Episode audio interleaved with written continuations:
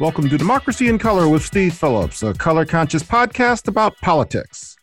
I'm your host, Steve Phillips, and one of the most formative political experiences in my life was my participation in the Free South Africa movement in the 1980s. As a young college student, watching on television as thousands of determined and joyful Black folks ran through the streets singing and chanting for democracy, I felt quite compelled to do what I could here in the US to support the struggle there and became a very big activist around the Free South Africa movement at that time. And of course, the iconic figure of that struggle was Nelson Mandela. And I remember getting up early in the morning of February 11th, 1990, to watch the coverage as Mandela was released from prison after 27 years of captivity. And then when he traveled to the US that summer, I went to the Oakland Coliseum to bear witness to the man and the movement that he represented. Many of us in the US were inspired by the 1984 song, Free Nelson Mandela. Right? Free Nelson Mandela. And I got a little black and white handheld TV and took it to my job when I was working as an office assistant at Stanford to watch Mandela's speech to the joint session of Congress, one of the few black people to address Congress. And I still remember him being introduced long before Obama was president, back when Obama was in law school, and with the clerk saying in this, you know, dignified, respectful fashion, Mr. Speaker, Nelson Mandela and receiving a standing ovation. And so, having come of age in that fashion, it certainly caught my attention when I learned that a young black man in Wisconsin who was named Mandela was running for lieutenant governor in 2018. And as we sit here today with the United States Senate that too often refuses to stand for justice and equality, because we are held hostage to the conservatism of Joe Manchin and Kyrsten Sinema. The Wisconsin Mandela represents one of the best opportunities to free Congress and the country to be more bold and progressive. And he's running for U.S. Senate this year and has a great chance to flip the Senate seat held by Republican Ron Johnson, which would then expand the Democratic majority and reduce the influence of Manchin and Sinema and our dependence upon them. And so I'm delighted that he's taken time out of his busy schedule to join us for today's podcast. And for this conversation, I'm joined as always with my co host, Charlene Chang, mother of a daughter who I believe is about to graduate from elementary school. How are you? And are you looking forward to the graduation? And you want to introduce our guest today? Hi, Steve. I, I am. And I'm also just still kind of bemused and puzzled that there is such thing as an elementary graduation because as my daughter keeps asking me, Did you have a graduation for elementary? I said, No, we didn't have a graduation for anything except high school because that was actually a kind of a big deal. Oh, no, then, I, I did though. maybe it's a mid. Well, yep. Maybe it's oh, a really? Midwestern. Yeah, I remember oh, sixth okay. grade. Anything. You were just done. You're going to middle school. And middle school, you're done. Big thing for high school and college. And I just kept saying, you know, the real thing that the real thing that is an achievement is is when you graduate from college. But that's like my my immigrant give thinking, your, probably. Give, celebrate the victories as you go along, Shirley. Yes, I uh, know. That's and certainly for our children today. It's that's very much the the new parenting culture. To celebrate every step of the way which no so we are very we're very you know much looking forward to it. It's going to be a joyous day. And um, she got herself a, a, nice little outfit. So it's picked out an outfit. So it's, it's just a, it is a milestone. So thank you. I am so excited to introduce today's guest. Mandela barnes is a former state representative from madison wisconsin and the first African American lieutenant governor of Wisconsin. He is only the second Black person elected to a statewide office in Wisconsin. Barnes has been involved in politics since high school. He served as an organizer for the Interfaith Coalition, Milwaukee Inner City Congregations Allied for Hope. The acronym for that is MICAH, MICA. He was also the deputy director of strategic engagement for the State Innovation Exchange, a Wisconsin based national public policy organization. Barnes is running to be the first African American senator from Wisconsin, and the state primary is steadily approaching, and that will be taking place on August 9th. Welcome, Mandela. So happy to have you here today. Well, thank you so much. Uh, really excited to have a chance to talk with you all about my background and to talk about the campaign. I do have to add that I'm I'm actually I'm from Milwaukee. Milwaukee is my hometown. It's where I was born and raised. It's where I still live today. It's the city that uh, made me who I am. It's given me so many incredible opportunities. I spent a lot of time in Madison with the Capitol. Uh, being here, however, uh, but cannot I'd be remiss if I didn't uh, speak about my Milwaukee roots. And also, I'm glad you brought up the whole Nelson Mandela piece, Steve, because that's exactly why my dad named me Mandela. My dad was very active in the UAW, and the UAW was very active in the anti-apartheid movement. And I'll tell you, at the time when I was born, my grandmother was uh, not exactly thrilled with the idea that her only grandchild will be named Mandela because oh, that Nelson Mandela was still in jail at that, at oh, that wow. point. Yeah. And uh, she said, uh, "Oh, you're gonna name my only grandchild after somebody who's still in jail?" Long story short, my dad won the debate at the end. Yeah, well, that's funny. There was, um, well, as Charlene knows, there's there's a, a, a, a, sideline of a drinking game every time I mention Jesse Jackson in the podcast. But Jesse does say that he thought about, or he wanted to name his son Selma because he was born the same time as Selma to Montgomery March, but huh. that his his wife put the uh, kibosh on that on that whole idea. So what was it? What was it like growing up with that name? If you were a young person in the Midwest. I'll be honest. Uh, growing up, I didn't really appreciate it as uh, much as I, I do now. Just being younger, having a different name than regular Marks, Steves, and Tims of the world mm-hmm. who were who were my class, and I guess it was maybe less of me not realizing it, but also just the other students I was around who didn't really understand who Nelson Mandela was, uh, didn't didn't truly get it. So it took a while for me to actually appreciate my name. I think it didn't really happen until like high school or so. Yeah, no, it's uh, well,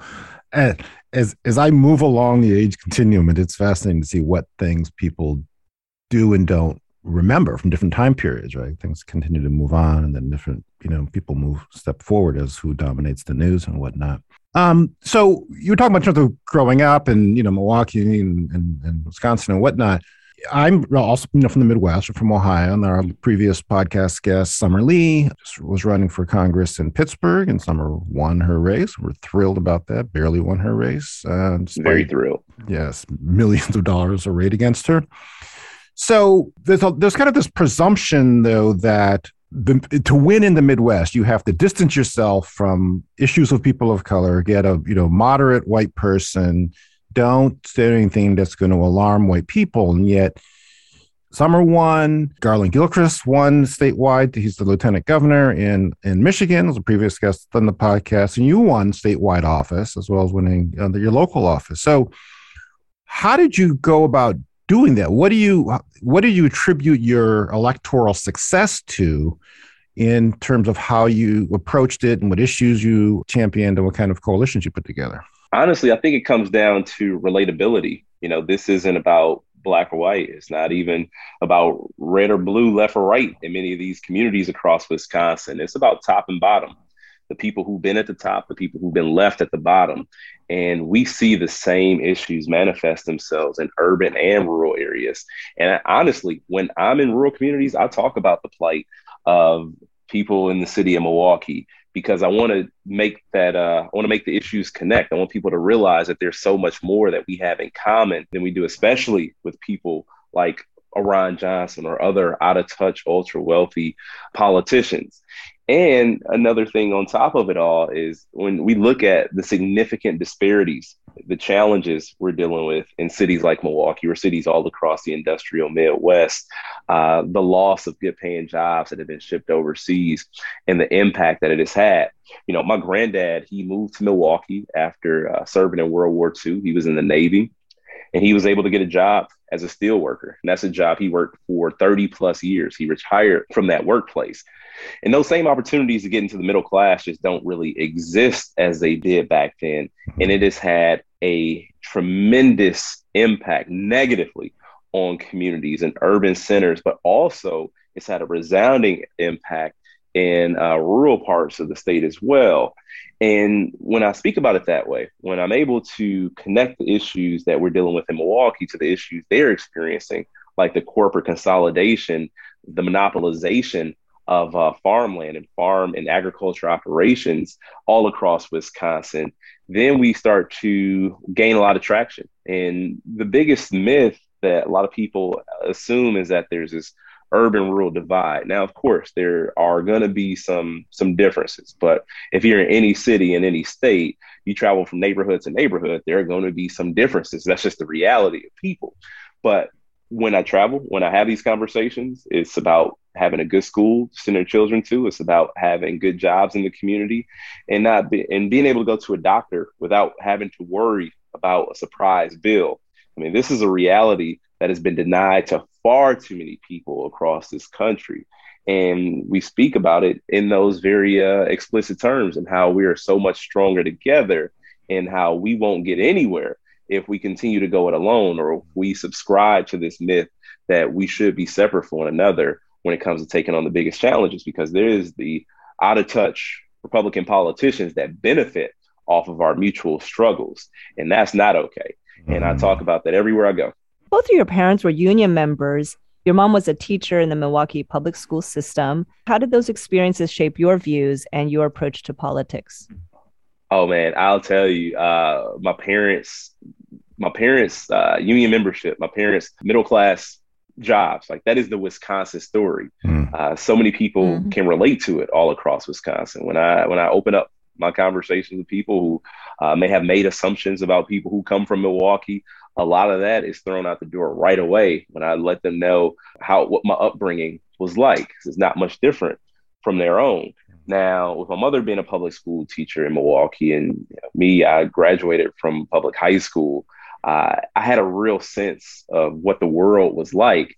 And I remember being in the legislature and a lot of the issues that came up sort of, it seemed to have felt new to a lot of my colleagues. Mm-hmm. And for me, I, this was a reality that I'd always known. These were things that I always experienced. And in, in, in so many ways, I felt like I wasn't surprised by a whole lot because I'd seen it all before. And that's one of the biggest problems for me is that too many people in elected office, especially at the highest levels in offices like the US Senate, don't have that dose of reality. They're so disconnected from the actual issues and the actual challenges that people are experiencing. You know, my mother would have stories about uh, you know, her experiences in classrooms, things she seen with students, uh, you know, having to fill the gap, having to play much more than the role of a teacher because that's what's going on all over the place. Teachers are having to play uh, social worker, they're having to play school nurse, they're having to supplement uh, even a, a, a dose of parenting in some instances where you got these students who are living in some very tough situations, high rates of poverty. Uh, we're talking about housing insecurity, food insecurity. And so many of our teachers are left to fill in the gap. And I think about my own time growing up in Milwaukee, having uh, having things I didn't necessarily realize at that point, but when I got older, it felt like, oh man, it, it started to click. Like we'll say, for instance, you know, we'll be at lunch and you'll have a friend who's like, hey man, let me get some of that. Like we're, we're eating the same exact lunch. Why do you need mine? And getting older, it's like you realize, like, oh man, there was actually something a little bit deeper going on there. Things I would have never understood, and things they would have never talked about. Also, having experienced gun violence in in high school. I lost my first friend, Antoine Ambers. I'll never forget. It was my freshman year, oh. and he was the first person that you know I knew who was uh, who lost his life to gun violence, and it was one of those situations where you know people say wrong place, wrong time, but it was you know the person with the gun who was right. in the wrong place at the wrong time, not him. He was exactly where he should have been uh, where anybody should have been free to just you know be themselves. And you know, shortly after my sophomore junior year, there was a there was another guy, uh, Bryson Pettigrew. He moved to Milwaukee from Memphis. He had a he had some relatives that went to our high school. I'll never forget Taisha. She was a friend of mine. She used to she used to date my guy Brandon on the football team. She's a cheerleader. I could I remember this stuff like it was yesterday because it's just seared into my memory. Mm-hmm. And he was shot and killed over a pair of shoes. And like I said, he hadn't lived in Milwaukee for a whole year before that happened. And he was, you know, getting ready to play football the next season. He had gotten pretty close. And I, I, I wish none of those instances ever happened. And I wish that those, I, I wish that it, there weren't more, but there were so many more people after that. There was uh, another, there was a guy, Brandon, there was another Antoine, there was Marquise, there was just the list goes on. There's too many people to name. And when we have issues like gun violence that are so topical today, I don't approach this as a political issue by any means or a campaign issue. This is just the reality for me and way too many people in our society.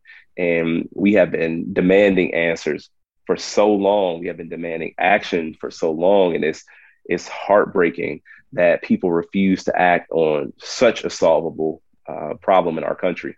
Well, in, in that context, I wanted to talk a little bit about then what I think that's a great illustration, and I think for uh, the importance because a lot of times people just just I think for the audience in general, it'd be like they dismiss out of hands like, well, yeah, it'd be good to have people of color in office, et cetera, et cetera. You know, and but but it's they dismiss the significance of ha- in a society that was founded in racism and has persistent, unrelenting racial discrimination and oppression and inequality that manifests itself in these ways. Having people who have had the lived experiences of going through that impacts the public policy conversation. And really, it should impact the small d democracy. How much of an imperative is dealing with gun violence is impacted by whether you've lived through it yourself. And I think that that's uh, uh, an important element of this. Um, and so, just on, on that point, I'm just interested in ter- curious about in terms of the state legislature, and not even just that, even more broadly, into where we're at in the country today. Where you know, I mentioned Manchin up top, and you know, he's on the one hand, after these incidents of gun violence, talking about, well, it's terrible, his heart hurts, etc., but we can't have an exception to the filibuster for gun control. What's been your experience in terms of the obstacles to being both in terms of how much of it is the public and how much of it is different politicians in terms of their uh, reluctance to tackle um, gun control issues? It's, it's politicians. It's politicians. The overwhelming majority of people in this country support the bare minimum of universal background checks. This should be a no brainer. Same thing can be said here in Wisconsin. Like over 80%, over well over half of uh, gun owners, even more than half of members of the NRA support universal background checks. But we still don't see any action on the issue. And a part of that, one, is the lived experience. Another part is the money and politics issue. You have the gun lobby with such outsized influence on these legislators and you know the other issue being gerrymandering in a place like wisconsin where the will of the people uh, does not uh, become the law of the land which is the mm-hmm. exact opposite of the way things should be and so there are so many different levels of reform that are needed in this country money in politics uh, you know outlawing uh, banning partisan gerrymandering I mean, these are the steps we need to take in addition to getting rid of the filibuster. Uh, there's so much structurally wrong with our politics, so much that is structurally wrong with our government that the issues that people support don't even get considered in the very body the U.S. Congress right. that they should be uh, considering it. But the thing is, we won't change Washington until we change the people we send to Washington. Yeah. And you know, it is incredibly important to have that diversity of opinion, that diversity of thought. Uh, people who can bring uh, real experience. The Senate is so broken because of the fact that it is an out of touch institution. The issues that people deal with on a day to day basis, the people, the issues that people are dealing with in real time, are not the issues that the overwhelming majority of members of the United States Senate ever have to deal with in their lives or ever have had to deal with. Yeah. Yeah. Well, uh, let's talk a little bit about terms of how one gets to Washington, how one gets to winning statewide offices. And so, again, one of the big struggles that we continue to wrestle with is trying to impact Democratic strategy and spending to have it minimally be more you know based upon data and analysis but um, ideally really rooted in what does it take to win. And again there's this common perception that the way you win elections is you run tv ads you run tv ads with the really lowest common denominator non-offensive message and somehow that's supposed to translate to victory. But you're you kind of you know were a surprise candidate or you know figure to rise to statewide success um, within Wisconsin. So, can you tell us about your 2018 campaign? Kind of what issues you ran and how you organized your campaign, how you ran the how you ran the effort. Yeah, absolutely. Uh, I'll start off by saying in 2018 we were broke. Um, didn't uh, did not raise a lot of money at all, um, and it wasn't for a lack of trying. We you know, we had about 15 people running for governor at, at that point, but uh, people were not focused on the race for lieutenant governor. And the worst part, too, was probably my friends who knew better, who were like, oh, man, you got this. You got this. I'm like, well, I won't if you just take this for granted. Exactly. But one thing we did, you know, we had to drive, right? I wasn't going to be outworked. Uh, the same way uh, with this primary now for U.S. Senate, I have some people who dump massive amounts of personal wealth, but I can tell you I will not be outworked.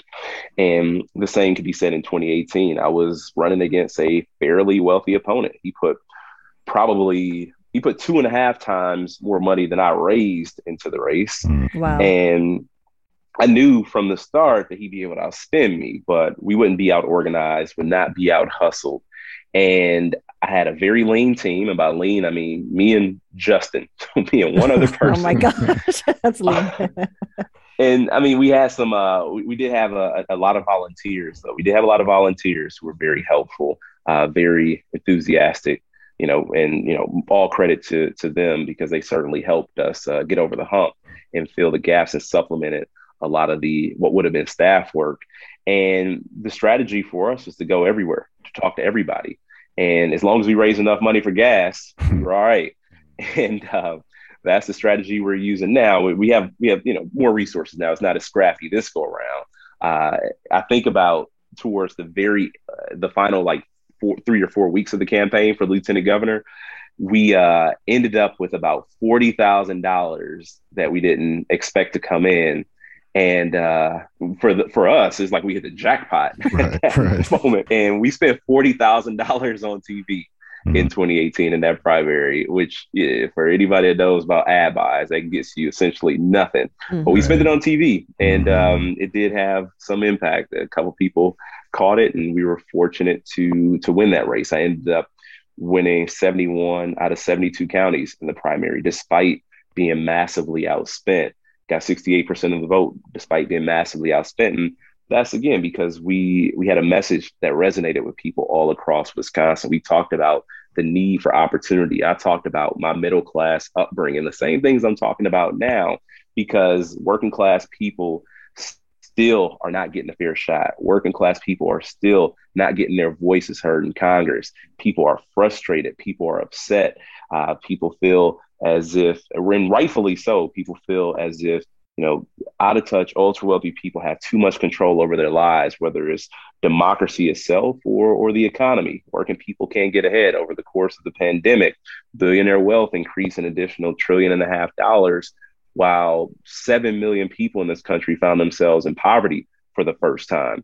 But that working class upbringing gave me the drive to always run like I was two points down. Uh, still feel that way, still run as if we're behind because we are not taking any votes for granted. Any vote we take for granted is a vote that we'll surely lose. Yeah, no, that's. I just want to also lift up for our audience. You were saying reminded me that I'd forgotten about the dynamics of Stacey Abrams' first race in 2018, and that.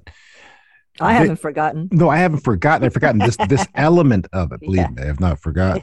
but it's there is, and I want to say it to put this on the record to highlight this for people is that there is a reality, and it's a reality that gets overlooked and uncommented on. That is, and I'm just going to say it plainly that there are wealthy white people in this country who are less qualified, by the way, than the candidates of color who take that personal wealth and try to use it to actually leapfrog the more qualified candidates of color, upsetting all these notions around qualification and affirmative action and who has you know benefit, et cetera, et cetera. That's so right.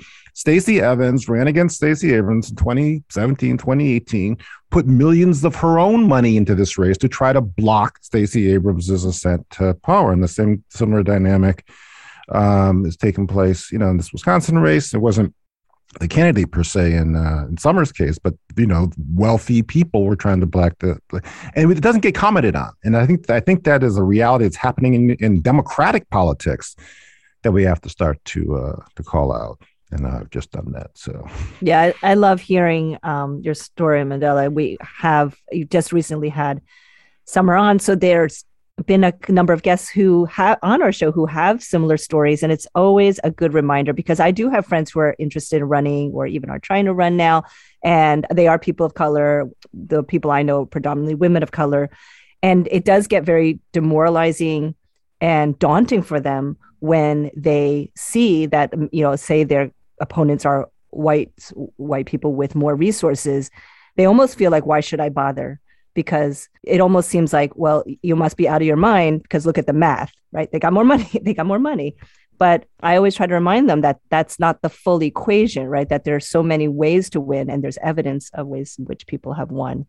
So, so glad to have your example added to that. I had a quick question. Uh, this is, you know, kind of something that's been on my mind. In, in your 2018 race to become lieutenant governor of Wisconsin, you won the primary in a landslide. Again, that was at the age of 30, by the way. 31. Yep. Oh, 31. Okay. But oh, still. Oh, yeah. oh, yeah. Man, oh, man. forget it. 31. yeah. Past, yeah. Just, yeah. So old. But um, you faced some challenges and, and some of these I just find kind of bizarre. You know, do, I want to let the listeners know during the primary, your name was omitted from three newspaper election notices in different counties, like just omitted. And the day before the election, your picture was used in a local news report about a fatal motorcycle crash that wasn't you know wasn't you. So the, the picture was used inaccurately associated with this this particular news item. What was that like for all those those kind of things to happen during your election yeah i'll tell you i honestly forgot all about the omissions sorry sorry to bring it up forgot forgot all about trigger that. warning yes. yeah so it was uh it was you know it was a very stressful time like i said we didn't have money for, for polling so we had no idea what was going to happen. We know the work that we put in. You know, we, we felt pretty good. We knew that you know, we had a, a strong base of support that was, you know, unmatched. But at the same time, we know that uh, we hadn't put in the financial resource. We didn't have it as as the opponent in the primary. And then the um, the news story where you know the person unfortunately lost his life in a motorcycle accident. That was it felt like a bad omen, right? Going right. into uh, election night. So bizarre. And and I'm like, oh man, thank God my mom is not watching this news station right now so, because she would have freaked she would have freaked out seeing a picture. But it was um it was it was a little bit scary to be to be honest, just thinking about you know these things that were not happening in our favor, even though we had tried our hardest to do everything right. And it just made me feel like the deck was even more stacked against me. Mm-hmm. But uh, you know, we knew what we'd done before, and there was uh, when it when it came to election night, you know, I, I didn't, I didn't, I, I, did not have a feeling that we could have done more with what we had. Right, we did everything we possibly could have done. So I was still sort of optimistic, but at the same time, just completely nervous. So you've been, you know, lieutenant governor almost four years now, and so I was wondering if you could tell us a little bit about what ha- what you've been able to accomplish in that role. We, you and I talked before. We talked a little bit about some of the climate change um, initiatives that you you guys have advanced. So, can you share with our uh, listeners what you've been doing um, as the lieutenant governor? Oh yeah, happy to. Serving as lieutenant governor has been the honor of a lifetime. We have been dealt some uh, nearly impossible circumstances. No one could have saw 2020 coming and everything that came with it. And in this office, a lot of people, you know, will say you do a lot of ribbon cutting as lieutenant governor. Now, be honest, we do cut a number of ribbons. We cut our fair share of them, but it doesn't end there. We get to engage small business owners. We get to talk about what they're going through, how we can help or what their successes are. We get to engage with healthcare leaders that are opening up clinics in underserved areas. And the list goes on. We've been part of a lot of Main Street revitalization work, rural prosperity initiatives, uh, funding for our minority chambers of commerce all across the state so that they can help small uh, small minority businesses compete on uneven playing field. And it has been also a challenge when we're in situations like the pandemic, when we have a legislature that wants to take away authority from the Department of Health Services to be able to do the work they need to keep people safe, healthy, and alive. And at the same time, when so many businesses were faced with struggles, uh, so many communities were upended by you know bouts of illness and everything that came along with it but being able to provide that support to communities is something that has uh, been incredibly rewarding uh, people have had some of the most challenging circumstances their entire lives. We do a lot of work as well, you know, on the topic of climate change because we've had some historic and catastrophic weather events that have taken place. I remember vividly, you know, driving down the side of the road after a series of tornadoes swept through a town and engaging with farmers who are on the side of the road picking up debris, having to make this tough choice, you know, after having conversation with them about whether they're going to rebuild, whether they can afford to rebuild, or whether it even makes sense to, or should they just move on and go somewhere else? Those are the sort of tough conversations uh, we're involved in. And in those conversations, you know, we're not asking people, are you a Democrat or Republican?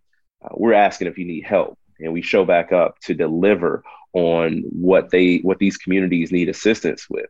And so working right alongside Governor Evers has been an incredible experience having to weather multiple storms, literally and figuratively, and being able to represent this full state and build relationships in every county uh, has been remarkable. I got to travel to all 72 counties my very first year in office. I've gotten to see so much of what Wisconsin has to offer and gotten to experience so much of what Wisconsin has to offer. Our natural spaces, our food culture here in Wisconsin, and so much more. But I'll tell you, getting rid of Scott Walker in 2018 is something I can I cannot even truly put into words, cannot fully put into words because he is a person that took the state that I love in a completely different direction than we are known to have gone. Wisconsin was the first state to ratify the 19th Amendment, giving women the right to vote.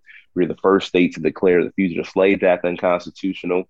We're the very first state to have anti discrimination laws based on sexual orientation on the books, and the first state to have anti discrimination laws based on ability on the books. We've done incredibly bold and progressive things before historically. And to see the damage that the former governor caused was the reason I decided to run for lieutenant governor to help kick him out of office. But in office, chairing the governor's task force on climate change, bringing together a variety stakeholders from different interests, different backgrounds. And I'll tell you, some of the people who are members of the task force have been subject of each other's press releases. We're talking about people who've talked around each other, over each other, but not necessarily with each other at the same table. And that's something we want to be sure to make happen. And we've been able to uh, roll out a number of uh, suggestions and uh, recommendations from that task force report as well. A lot has come to fruition. Uh, a lot of the work with environmental justice, which we just uh, created the Office of Environmental Justice through executive order. The Office of Sustainability and Clean Energy, which we also created, has finally finalized our state's very first clean power plan. I'm most excited because I've been talking about a lot of these issues in the legislature, even before my time as a legislator, as an organizer, and to finally see these things come to fruition now, especially on criminal justice reform. Now, Wisconsin is a state that unfortunately had the highest uh, rate of black male incarceration. And it's something uh, that we talked about very often and open, even during the campaign. And I'll tell you, I have so much respect for Governor Evers for taking on that issue. He was attacked during the campaign in 2018 because they said, oh, yeah, Tony Evers wants to cut the prison population in half. And his response was, our prison population is too high. Mm-hmm. And I had never seen that from a Democrat before uh, they would have easily walked away and said, "Oh no, no, no, we're not trying to do that. We're not. We're not trying to do that." They would have tried to make every excuse, but he stood firm on an issue that was so incredibly important. It's an issue of justice, and in communities where it may not impact them personally, I talk about the financial costs. Yeah. I talk about the fact that the money we're spending on incarceration is money that we can't spend on your schools, and that's why these programs are getting cut. That's why we can't build a new football stadium because we're spending all this money on incarceration. And the fact is, at the turn of the 21st century, the state of Wisconsin started to spend more money on the Department of Corrections than the entire UW system with general purpose revenue. And that is a dynamic that our last budget in 2021, the governor's executive budget, sought to change to finally shift our priorities uh, to education over incarceration is something that as we were going through the budget, I'm like, even if it is only one more dollar that we are spending on the UW system, we have to do this. This is something that has been incredibly important, uh, not just to me personally, uh, but this is a statement of values of what we truly represent, what is important to us as a state. And are we going to be uh, concerned about the future and pushing us forward? Are we going to be subject to archaic ways of, uh, of governing? We need to make sure that people who are in prison uh, have uh, treatment alternatives and diversion programs to help them also get either diverted from prison or to help them to be actually rehabilitated while they're inside so that they are less likely to be subject to recidivism. And we also have uh, lowest prison population we've had in the last 20 years, which is incredibly exciting for me as well. We won't get you into trouble by making you comment on the fact that there are over 100 members of the United States Congress who participated in, uh, supported insurrection against this country and may maybe there's maybe some room in our prisons for people who participate in insurrection. But don't say anything about that; we'll get you in trouble. um, so, Charlene, now we're running close to time, and yeah. I think you're being summoned by your daughter's graduation officials. so, I appreciate it, but I, I mean, I could talk all all day and and there's so much you know but um we do you know also know that you're in a campaign and your time is precious. So I wanted to close out with something kind of fun. Have you ever played the game this or that? And what kind of prompted this idea for me and our team is that we saw that you had a very strong opinion on Twitter, which is that you declared that Star Wars is just ultimately, definitively better than Star Trek. And a, a uh, certain other public figure, uh, Stacey Abrams, pushed back, and it was that was really fun to see. For our listeners, Mandela tweets this May you know May the Fourth be with original trilogy fans and original trilogy fans only today. Also, reminder to check on your friends who made the wrong choice to prefer Star Trek. Stacey oh. Abrams, you guys need a day too. To which Stacey responds, Stacey, who appeared in Star Trek Discovery as the president of United Earth, replies, I appreciate your concern. Star Trek fans are good. Enjoy May May 4th. We own the future. that was awesome. I loved it. So, on that note, Luke Skywalker or Han Solo? Wow. Um, I, I, I'm, I'm, I'm actually going to be Han Solo. All right. Okay. Cheese curds or beer brats? Cheese curds. All right. For those who don't know, those are uh, Wisconsin, uh, like you know, state foods, right? Like famous mm-hmm. staples, snack, snacks. So staples. I was going to call them snacks, but I guess they, they are actually like on the uh, elevated to the uh, whole category of staples. All right. Uh, and lastly, I was tuning into your video, your wonderful campaign video, and it's obvious that you're an avid runner, and Steve is as well, by the way. So, if you had to choose running in like sub sub freezing cold or sweltering heat? Sub zero. Yeah. That's, yeah, that's the correct runner's answer. yeah, I got out. I got out in negative seventeen this or this past winter. Oh, wow. I was wondering because I know. Wow. Yeah. I imagine it gets so cold there. That is insane. It's, it's not fun, but the thing is, I guess not. The thing is, if if it's the sweltering heat, you need so much water. Yeah. And it is it is difficult. Like you don't you don't need I mean you don't really go that far when it's that cold. so you won't need water anyway. but the heat is the heat will just destroy at least me. Yeah. Mm-hmm. Yeah. Great. Thanks for playing the game. Yeah, and thanks for joining us, Mandela. I know you got a you know, but the campaign schedule, but really appreciate you taking the time and joining us on the pod. And so, as, a, as you leave us, how if people want to be supportive and get involved in the campaign, where do they go and how could they pitch in? Absolutely. Please stop by www.mandelabarnes.com. We absolutely need your help. All right, so that's all the time we have for today. It was a great conversation with uh reminded me actually of um I used to go vacation in Wisconsin. There was these cars you drove that you could drive into the water. It's all coming back to me now. Wisconsin Dells and these kind of dual vehicles and whatnot as part of the Wisconsin experience. Very Midwestern reality. And it's super exciting that someone like Mandela is, uh, you know, contesting and has a great chance to get the nomination and be become the senator. So really glad he could join us. And I want to thank all of you for listening to Democracy in Color with Steve Phillips. You can follow Mandela on Twitter at the other Mandela. We will have a link in our show notes for you to use to donate straight to his campaign.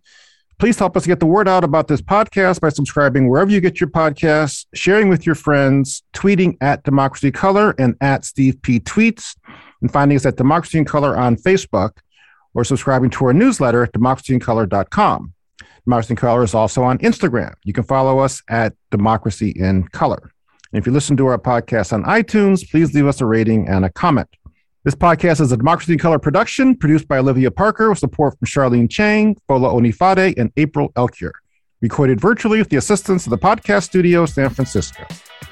Until next time, keep the faith.